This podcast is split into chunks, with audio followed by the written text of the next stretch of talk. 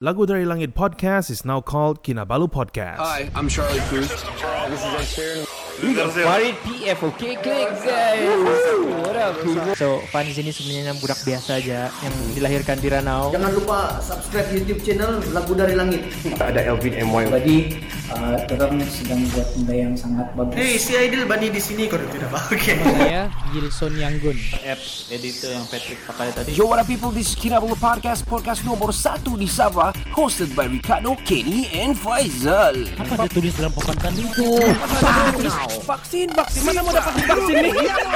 podcast ini dibawakan oleh orang Kota Marudu tinggal Jepun. Follow Johan's Journey at Lagu Dari Langit channel on YouTube. Subscribe, like and share. Juga follow IG Johan di Instagram. Selain itu, podcast ini juga ditaja oleh NSST Official. Get all the premium original products or goods by sending them a DM at NSST Official IG. Untuk cucian pinggan mangkuk yang terbersih, dapatkan sabun to clean, sabun cuci dan pinggan mangkuk pertama di Kota Merudu. Please DM us on Facebook to get a promo price of RM10 for 3 dishwashing liquid from Too Clean. Sambal Lada Power. Please PM us on Facebook to get Sambal Lada Berapi by Cik Non. Ingat nama Kinamas Auto jika anda inginkan jentera berat ataupun ringan. PM mereka di Kinamas Auto Beaufort on Facebook. Your number one beauty product in Sabah, Lux Blossom. Check out their Facebook page, Lux Blossom HQ today. Dan sekarang, on to the show. Tiga lelaki, dua bapa, satu bujang. Podcast pertama paling di tidak kurang. Sama nombor satu yang lain boleh pulang. Info terkini tajuk best paling mana. Si kado botak janggut lebat tiada lawan Kenny ketawa boleh sampai pecah syawak Si Faizal pula bagi pancaan lipat awak Kami training, kami ranking, jom jadi kawan. Dari yang dekat, mari sini jangan jauh. Volume kasih up, kasih gempa baru jago. Jokes kami cool, lawak masuk cool Kadang kami carut sama macam tiga Abdul Come on everybody, let's move to the beat. Crack the volume up dengan podcast tidak stupid. Jangan jauh, jangan jauh, mari kami bau Ciao, bella ciao, eh, ciao, bella ciao Yo, what up people? This is Ricardo dari Kinabalu Podcast dan hari ini saya masih lagi bersorangan di part 1 ini dan kita akan bercerita secara monolog di sini dengan harapan konon-kononnya kamu dengar dan berinteraksi lah dengan saya kan. Ya, kau. Ya, ya, kau juga. Ya, kita bercerita kan ini. well anyway okay. Kita mau cerita tentang Clubhouse hari ini uh, Untuk part 1 ni Ada banyak yang dah tahu apa itu Clubhouse. Um, uh, New platform New applications Where about you are talking to other people In a room. So it's like macam kau chatting Dalam banyak-banyak tu Tapi kau bercakap. Uh, Application yang sangat-sangat baik sebenarnya. Yang sangat-sangat orang bilang I think it's very useful during the this pandemic ni uh, pandemic ini. Yang mana konon-kononnya bukan kononnya memang betul pun. Yang mana kita boleh interact and get to know people and banyak juga uh, celebrities influencer uh, artis di sana di dalam tu. Um, dan diorang showcasing banyak juga benda. Uh, ada yang showcase diorang punya lagu diorang punya jamming session diorang punya discussions. You know it's a chat room di mana kau konon-konon duduk minum kopi ada 10 orang dalam dia ada 20 orang ada sampai ratus orang. Macam kalau okay let's go tu sampai 5 600 orang satu kali orang on. Yang kita boleh uh, bukan semua orang bercakap kita boleh pilih kalau kita moderator kita boleh kasih up orang-orang di bawah tu untuk bercakap dan kalau orang nak bercakap orang boleh dengar siapa pun tidak masalah juga. Tapi orang boleh macam raise their hand lah. Kalau orang tekan untuk raise their hand orang boleh um, orang boleh dibenarkan untuk bercakap lah di dalam sebagai moderator ataupun sebagai speaker lah. Ha, moderator ni yang boleh kasih up, tapi speaker ni yang boleh dibenarkan bercakap di di um, room itulah. But kamu boleh menjadi sebagai listeners juga pendengar. So itu adalah Clubhouse. Bagi yang tidak Clubhouse boleh install Clubhouse because Kinabalu Podcast akan going to do a live podcast juga uh, dan boleh buat interaction with you guys out there. But anyway, uh, selain daripada itu juga uh, podcast ataupun clubhouse ini sebenarnya sangat-sangat uh, orang bilang uh, very very uh, a new thing yang sangat bagus lah bagi saya. Saya rasa kamu pun bersetuju bagi yang sudah ada clubhouse tu. Bagi yang tidak ada clubhouse, saya recommend kamu install clubhouse, uh, get nominated and join lah mana-mana. Join juga kita podcast. Um, join juga, okay let's go, join lah mana-mana yang kamu. Boleh subscribe atau follow lah siapa-siapa yang kamu follow di sana. Apabila dong bercakap kamu akan dapat notification. Kalau kamu on kamu punya notification. Dan kamu terus boleh join lah. Kalau kamu join. So kalau dorong macam invite you to speak dia kena dia invite you to speak. Kalau kamu dah dapat kamu boleh cakap maybe later ataupun join. So kalau kamu join kamu berada di atas dan kamu boleh bercakap lah. Ha, begitu. Dan uh, banyak juga yang saya follow sebenarnya dan banyak juga dan mostly memang yang orang bilang berpendidikan dan berguna dan orang bilang something yang we can look on to especially during this PKP punya masa ni uh, MCO ni. Saya pun dah tahu di fasa ke berapa sudah kita sebenarnya ni. Itu sangat-sangat merisaukan sebenarnya. Hari ini pun uh, 20 lebih ribu juga case di Malaysia di within this 14 of February eh 14 of August 2021 dan uh, for that juga saya harap uh, semua orang orang bilang um, ber, ber, menjaga lah SOP orang menjaga PKP apa ni menjaga PKP pula menjaga orang punya you know, self distancing lah. Buatlah yang sepatutnya kamu buat. Walaupun kamu sudah kena vaksin ataupun uh, terutama yang belum lah kan. Kalau kalau sudah pun perlu juga. Dan get yourself vaccinated isilah Mas Sejahtera tu. Yang tidak application Mas Sejahtera tu I mean klisenya. Sebab saya tahu semua orang ada sudah Mas Sejahtera senang mau masuk pergi mana-mana kan? Dan recently saya ada juga dapat tahu yang pasal um, ada sudah diwajibkan kan? Diwajibkan sudah sekarang ni untuk ada banyak sudah premis-premis uh, apa ni hypermarket, supermarket ataupun mall. Kau kena perlu ada dua dos baru kau boleh masuk. Ada juga Well, um, my point of view banyak juga orang yang sangkal lah. Macam ada orang yang belum, yang memang belum ada panggilan, kan? So we hope lah uh, government boleh percepatkan juga. Saya tahu orang memang berusaha mempercepatkan. Cuma at the same time juga saya agak bukan saya lah. I think most of us most of us knows yang what is happening right now. Um, the government agak ber, bergelojak juga lah orang bilang kan agak berdolak dalik apa ni ya betul kasih cakap ni dia uh, you know the government sekarang karena kononnya kita punya PM tidak ada majority yang cukup dan ya, saya tidak tahu lah. We we don't know what is happening there.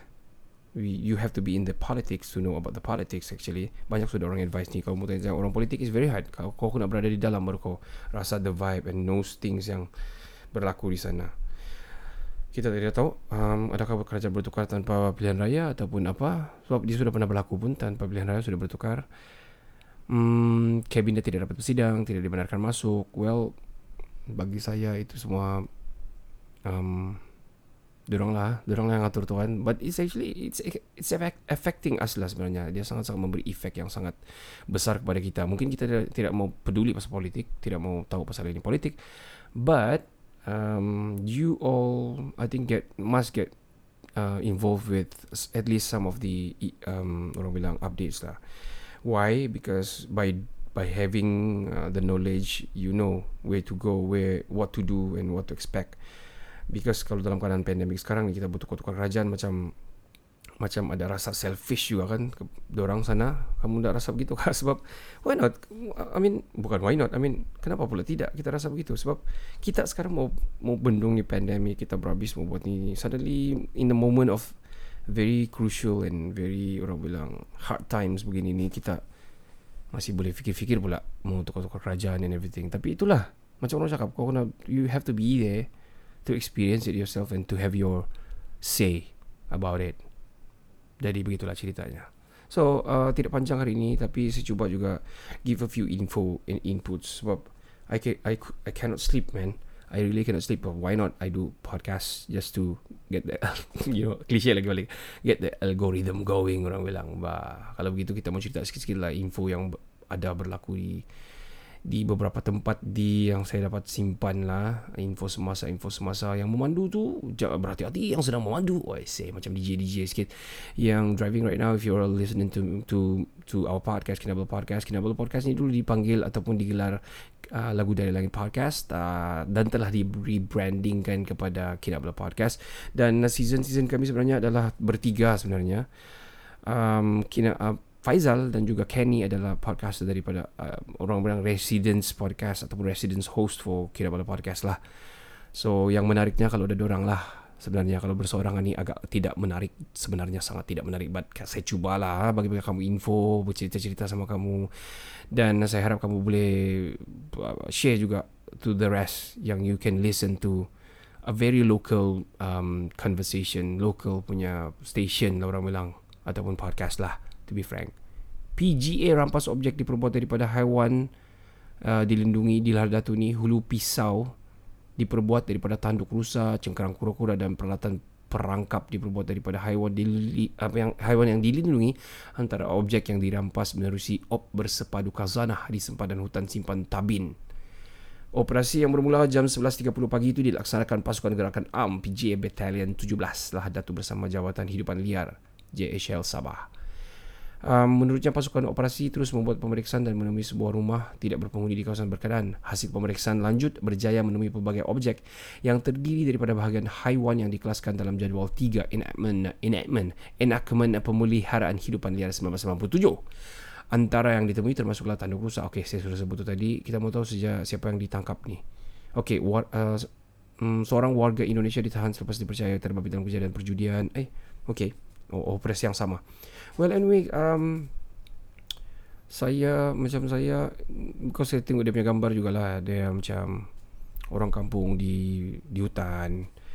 Memang salah sebenarnya benda-benda ni Tapi mungkin dia jumpa kan? Mungkin dia jumpa dan dia buat. Dan dalam keadaan PKP Susah mau dapat besi kah Untuk buat ni kah Macam agak Agak Perlu kah Perlu tangkap lah As a procedure memang perlu lah Memang diaktakan kan. Cuma Kesian jugalah kan. Orang kampung Actually banyak lagi yang berlaku di mana-mana. Yang lagi besar Curi gajah, gading gajah apa semua kan. But Kesian lah Bagi saya sangat kesian lah Bukanlah dia, dia, dia ada duit untuk membayar itu semi, eh, itu ini semua apabila dia di di di, di apa ni? Di di penjara ataupun di adalah dijatuhkan hukuman. Kesian lah bagi saya kesian lah so saya harap ada yang mau pro bono untuk dia lah ha? Warga Malaysia kurung isteri dua anak kerana terkejut. Eh, terkejut kerana takut jangkiti COVID-19. Ini berlaku di Songkla tapi dia warga Malaysia. Oleh kerana fobia dengan jangkitan COVID-19 yang melonjak di Thailand, seorang lelaki warga Malaysia bertindak mengurung isteri, mengurung isteri warga Thailand ni dan dua orang anak lelakinya di rumah hampir seminggu baru seminggu. Di sini banyak yang kurung tapi bukan kurung apa. Sendiri mau kurung diri sendiri lah lebih kurang gitu kan.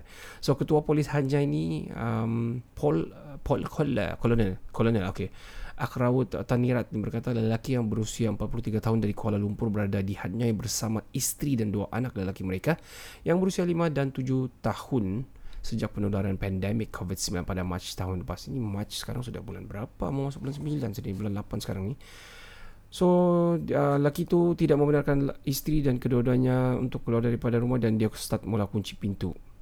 So isteri dia ni risau perkara yang tidak diingini berlaku. Mungkin dia takut, Ih, gila sudah lelaki aku ni mungkin. Sebab dia punya bini ni orang Thailand. Ha? Maka beliau membuat laporan polis hari ini dan berharap polis boleh membantu. Hmm. Thailand punya kes 22,086 kes yang terbaru. Uh, dan 217 kematian dalam masa tempoh 24 jam yang lalu. Meaning to say Okay, last 14 of uh, August lah. Well, um, keseluruhan orang ada 885,000 in total. 7,000 lebih meninggal.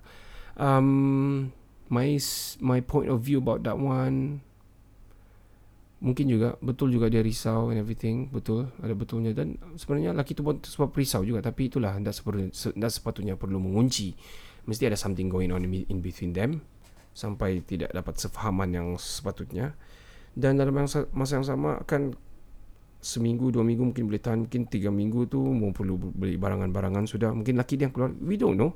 Cuma um, bagi saya boleh bincang kot kan. Kalau masing-masing boleh uh, dapat satu sefahaman yang lurus dan jitu bolehlah kan. Uh, dan ya bang kami nak mau keluar lah bang. Anak semua nak mau keluar lah so stay at home lah. Begitu. Apa saya cakap ni? But anyway itulah fahaman dia um, kita teruskan lagi ada treadmill dijual di Shopee ke di mana? Ni 850 saya di Shopee 859 ringgit dia bilang. Um, ini bukan cerita ini bukan mau promote juga tapi dia tiada climbing mode dia memang uh, kalau ikut gambar dia ada screen di depan which is kau boleh play apa-apa yang patut dan kau boleh jogging lah sana. Cuma bagi saya kalau beli yang treadmill yang murah ni 899 memang mahal tapi kalau treadmill punya kalau bagi treadmill dia murah dia bah kau kan kau dah tahu berapa kau punya kau punya orang yang akan jogging di situ dan berapa keberatan dia apabila kau menghentak kaki kau. So even yang mahal pun macam yang kami punya ni last time ni rosak because even though ia mahal uh, you know apalagi yang 800 lebih so mungkin boleh jugalah berikhtiar untuk dapatkan yang lebih baik lagi we're gonna carry on. We're gonna carry on. And then the next news stories. Uh, dua kes keracunan akibat okay ini cerita Ivermect, eh, Ivermectin. Okay saya baca ah, apa itu Ivermectin ah. pusat racun negara menerima beberapa kes keracunan akibat peng, penggunaan pil Ivermectin dengan pengambilan dos kendiri. Okay ini konon-kononnya adalah, adalah ubat untuk mencegah COVID-19 tapi nah keracunan dapat keracunan pula. Yang satu ni kita cerita akibat pengguna berkenaan mengalami gejala akibatnya pengguna berkenaan uh, yang 35 tahun ni umur dia dia ambil sebiji saja uh, sesak nafas berpanjangan sehingga 5 hari selepas pengambilan dia bilang yang kes kedua pula membabitkan seorang warga emas dijumpai tidak sedarkan diri ya. Dia makan 15 biji ivermectin sekaligus. Ivermectin with ivermectin. I don't know how to pronounce it. It's very medical. so setakat ini ivermectin belum lagi diluluskan penggunaannya Well, belum ada sebenarnya. Belum lagi ada WHO keluarkan. Tapi tengah di, macam podcast yang sebelum ni saya ada cakap, dia tengah diusahakan lah untuk mendapatkan ubat lah. Gitu. Kalau talking about that, the next news story, uh, the next story ni, Ketua Pengarah Kesihatan Tan Sri Dr. Nur, Nur Hisham Abdullah berkata, pemilihan Malaysia dalam ujian itu diharap dapat membantu WHO, dia bilang. Hmm. So maksud dia ini yang berkaitan kepada ubat-ubat yang dorang tengah ada 55 negara yang tengah di dipertimbangkan mau buat itu trial lah orang bilang kan. Red lab. Sebab uh, kita dorong mau buat ubat lah untuk COVID-19 dorong tengah cari ubat lah tengah cari penawar dan ubat. Dan bukan vaksin saja tapi ubat yang kalau dapat makan terus baik. Lebih kurang gitulah ataupun berkurangan. Next story ini berlaku di India if not mistaken. Oh New Delhi yeah, of course dia ni tajuk dia punya headline kan helikopter makan tuan dia bilang. Terinspirasi untuk mencipta helikopter sendiri menjadi impian seorang lelaki di Mahaguan India selepas menonton filem popular Three Idiots. If you know if you don't know Three Idiots boleh check di Netflix. I watch it. It's a Hindustan movie. Ya betul. Saya tengok Hindustan movie because I'm a movie buff movie buff. Because dia Netflix punya original so saya tengok lah mostly Netflix original I will watch Namun hasratnya itu musnah apabila dia maut selepas terkena bilah kipas helikopter ciptaannya ketika ujian. Oh my god. Nama dia Sheikh Ismail Sheikh Ibrahim, 24 tahun umur dia. Seorang penduduk kampung yang tidak menamatkan persekolahannya. Bagaimanapun dia mempunyai impian mencipta sesuatu yang luar biasa untuk membanggakan keluarga dan kampungnya. So dari itu Sheikh Ismail mencipta Muna helikopter yang diperbuat daripada besi sebagai prototipe dia. So masa dia try ni, kalau ikut ada video dia, oh kesian itu bilah dia terlanggar dengan itu bilah yang belakang dan dia terpelanting dan kena kepala dia. Wah, dia tidak memakai peralatan keselamatan dan meragut nyawanya kesian. Jadi kawan-kawan dia datang dari jauh pun tengok dia sudah terus terkeluar daripada tu dia memang parah lah, parah lah. Memang kesian lah. Well, benda-benda macam ini kalau saya um, my point of view, my point of view lagi um, the the government should support lah. I mean bukan apabila dia terjadi, terjadi masa dia buat tu kita perlu support lah kan. So dia macam inventor lah bani. So bila orang invent boleh lah orang boleh lah government bantu dia. Buat mengharumkan nama India apa? Kan? Ui apa? Uh, mengharumkan nama India kan? So dia orang perlu bantulah supaya dia tahu proses-proses dia boleh dihantar ke Sirim kalau sana dipanggil Sirim lah. Uh, the other day we talk about the tu yang hujan meteor tu kan.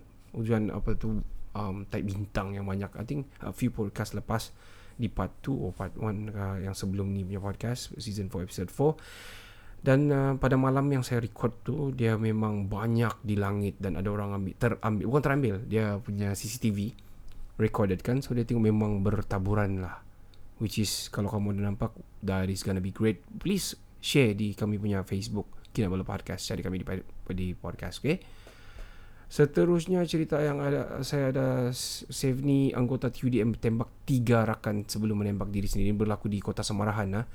Empat anggota tentera udara di Raja Malaysia ni Maut dalam keja- uh, kejadian tembak. Well Okay Kenapa dia tembak? We don't know. Tapi difahamkan kejadian itu berlaku ketika masa serat tugas Dia bilang. Salah seorang anggota TUDM Dipercayai menembak tiga rakannya sebelum menembak diri sendiri Katanya dua rakannya yang ditembak maut serta merta di tempat kejadian manakala seorang lagi cedera parah. I don't know man what is actually happening, what happened. dia masuk terus dia tembak. Satu cedera saya tidak tahu meninggal ti- tidak yang belum ada cerita lagi update yang terkini pasal itu. I'm gonna carry on. Uh, okay sudah cerita pasal yang ini benda okay satu buat ceritanya puncak kematian keluarga hantar nasi berisi tanah kubur dia bilang. Wow. Hmm okay ini saya sudah I, I hope saya I don't know whether saya sudah baca atau tidak ni cerita but I think sudah. Tapi saya akan baca lagi pada yang baru dengan di podcast sikit-sikit lah. Dia beginilah cerita dia. Dia berlaku di Jakarta. So um, satu petugas kesihatan ni di daerah di hospital daerah Muhammad Sani di Karium Batam ni dia terima satu makanan lah bungkusan makanan tapi mengerikan lah daripada keluarga arwah pesakit COVID-19 so dalam ini orang masa dia buat ni bungkusan dia taruh dalam tu ada rambutan ada macam bunga kemboja ada ditabur ada telur puyuh nasi lepas tu ada segenggam tanah kubur daripada kubur bapak dia ni dipercaya milik seorang pesakit lah meninggal di hospital. Dia dalam lepas tu masa dia buat tu dia kasih video macam viral di TikTok if I'm mistaken. Dia tulis dia cakap sana dia macam ada caption sana papa mama ambil sedikit tanah kubur papa untuk dicampur dengan makanan yang dikirim kepada petugas hospital dia bilang. Yang menyeksa papa semasa papa hidup dia bilang.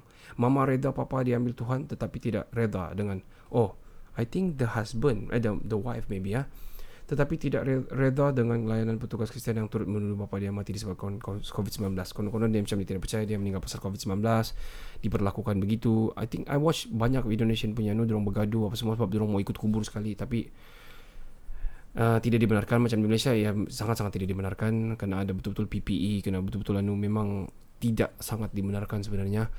Dan um, dia tidak puas hati lah sebab uh, konon-kononnya tidak di apa orang bilang tidak di treat dengan bagus masa di hospital dan dituduh mati sebab COVID-19.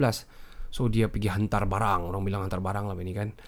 Dia hantar tu tapau dan tapau tu ada isi-isi yang menakutkan lah. Lepas tu dia tulis kau tahu apa dia no kalau kamu tahu dia tulis selamat dihantui dia bilang. Punya scary. Saya pun tengah malam baca ni pun agak scary juga. Well okay we're gonna carry on. Tapi uh, saya rasa kita sudah sampai masa Um, I'm gonna carry on to the next part kalau saya dapat. If not, I'm gonna post the first part dulu and then uh, the rest of the parts right after. So I'm gonna take a break. Kita akan dengar pesanan-pesanan kita di part 2.